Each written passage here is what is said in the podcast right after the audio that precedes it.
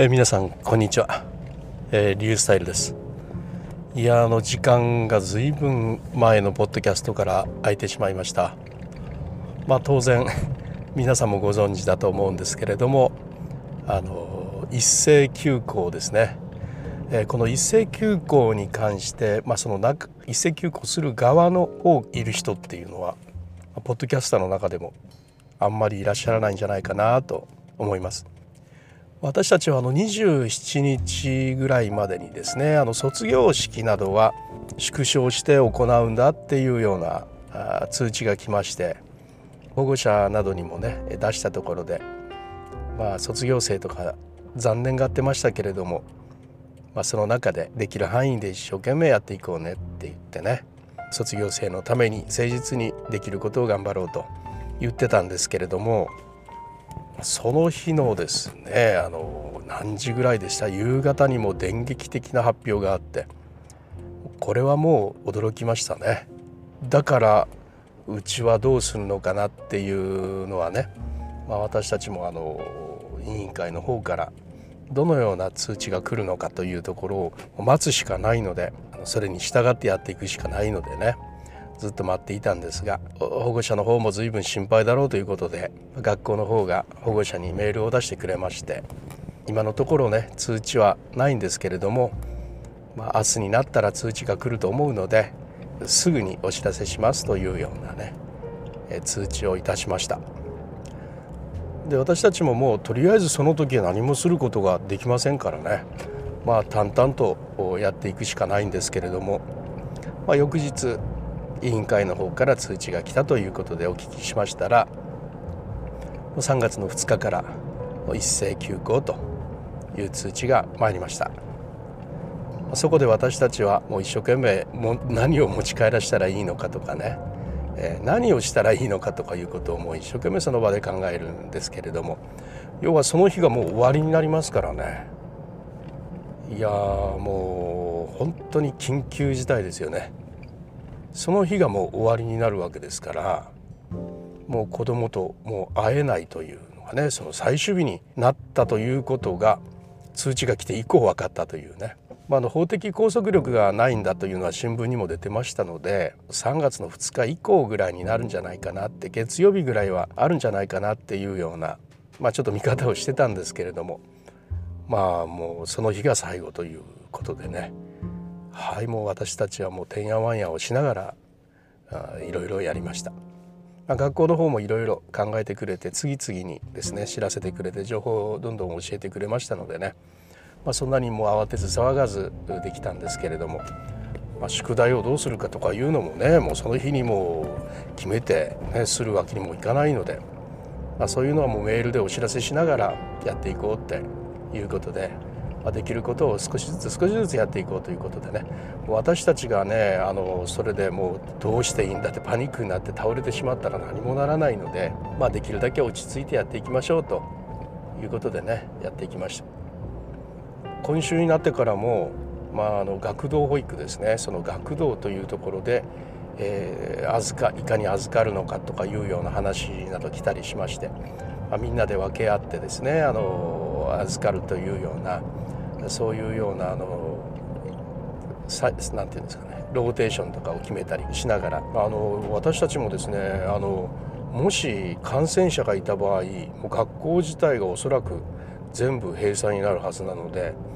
そしたらあの年度末のね指導要録とかそういうようなねことが何一つできなくなってしまう。だからもうこの機会にできるだけ前倒ししてどんどんいろんなことやっておこうということで今一生懸命、えー、通知表の評価をつけたり指導要録をつけたりねそういうことを今やっているところです。心配なのはやっぱり子どもたちで、まあ、子どもたちがねどういうふうな暮らしをしてるのかなってやっぱ思うんですよね。もうテレビとか見ると、まあ、中高生とかはもう本当に何のお構いなしにカラオケ行ったりしてるみたいですね。あの感染研の方が若い人たちがあの知らず知らずにキャリアになってそれを移している可能性があるのでできるだけ静かにしてくださいというのを出しましたけれども、まあ、そういうのもあまりやっぱ届かないですよねやっぱりね。自分たちが感染源になっているなんていう感覚ないですからね、まあ、もしあったとしてもねなかなかねもう遊びたい盛りの中高生がね家にじっとしてるなんてできることじゃないでしょうね。あの見てたらカラオケだとかライブハウスだとか本当に、まあ、体力のあるところはねあのいやもうこういう今大事な時ですとかねあの今はあの儲けとか言っていられませんとか言ってねあの焼酎あたりは自粛しましょうなんていうのを張り紙出したりとかしてましたけど、まあ、小さくやってるところっていうのはもう7日1日お客さん来ないのがやっぱり死活問題なので、ね、一生懸命消毒してるから大丈夫ですというようなことをね張り紙したりしてぱ悲痛な叫びがね聞こえてくるようでしたね。私たちの方は今学童の方をみんなで、協力しながら淡々と進めているところであの卒業式はするということを聞きましたのでその日だけ6年生は出てくることになるんですけれどもどんな風な形でね卒業式を行ったらいいんだろうかということで、まあ、今あのできる精一杯のことをやろうということでみんなで考えているところなんですね。まあこういうようなことっていうのはもうそうそうあることじゃないと思うんですけれどもまあ、令和初のね卒業生たち。がねまさかこんなことになるとは思わなかったんですがしかしこれっていうのはやはり一つねこうチャンスもう前向きに捉えるしかないですよね。えー、令和初の卒業生たちはこういう状況を、ね、ものともせずに大しく卒業していったのだと。自分たちはそういうふうなことがあったけれども振り返ってみたらあの時一生懸命頑張って卒業したよなと、まあ後から振り返って堂々と言えるようなそういうような卒業式にしてやりたいなと思っているところです。えー、さっきも言ったけれども途中で何かに話が変わっちゃったけどあの子供たちですね。家でじっとしてろって言ったってやっぱしてませんよね。外に出るなっていう風なねやっぱ言い方になっちゃってるんですけれども、まあ、外に出るなって言ったってねやっぱこれはね遊びたい盛りの子供たちはやっぱり無理ですよね。まあ出るにしてはねたくさんの人数で遊ぶなとかなるべく広いとこでね遊べとかそういう言い方にきっとなるんだろうと思うんだけれどもでも遊んでいいよっていうこと自体もやっぱり言えないというね、えことがあってもどかしいところですね。まあ、昼なんか見たら公園でやっぱり遊んでますよ子どもたちね。まあ、あの公園で遊んでるから、まあ、注意とかはせざるを得ないからするんですけれども、まあ、それでも無理無体にね遊んじゃダメだから帰れみたいにしてね追い返すようなこともまたできませんからねあのあんまり近近くに寄らないようにね遊びなさいみたいな言い方しかできないですよね。そういう中で、まあ、学校の職員たちはですね今一生懸命何ができるか模索しながらやってるとこです。はい、ということで今日のポッドキャストは時事ニュース的な感じでしたけど、まあ、中の人たちが自分の声で語るなんていうことがきっとあまりないだろうと思って、えー、お話をしました。まあいろんなところでいろんな人たちが頑張ってます。